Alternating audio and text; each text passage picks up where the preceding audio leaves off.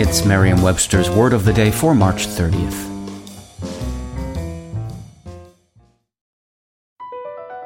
Across America, BP supports more than 275,000 jobs to keep energy flowing. Jobs like updating turbines at one of our Indiana wind farms and producing more oil and gas with fewer operational emissions in the Gulf of Mexico. It's and, not or. See what doing both means for energy nationwide at bp.com slash investing in America. Today's word is alacrity, spelled A-L-A-C-R-I-T-Y. Alacrity is a noun that means promptness in response, cheerful readiness. Here's the word used in a sentence from The Adventures of Tom Sawyer by Mark Twain. Tom gave up the brush with reluctance in his face, but alacrity in his heart.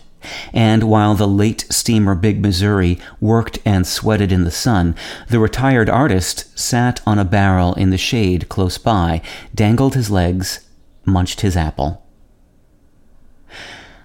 Shakespeare's Richard III, in the play that bears his name, said, I have not that alacrity of spirit, nor cheer of mind that I was wont to have.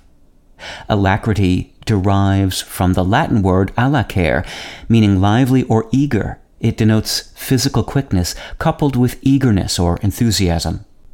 Other words in English from the same Latin root include allegro, which is used as a direction in music with the meaning at a brisk, lively tempo.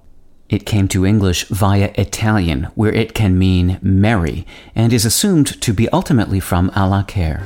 With your word of the day, I'm Peter Sokolowski.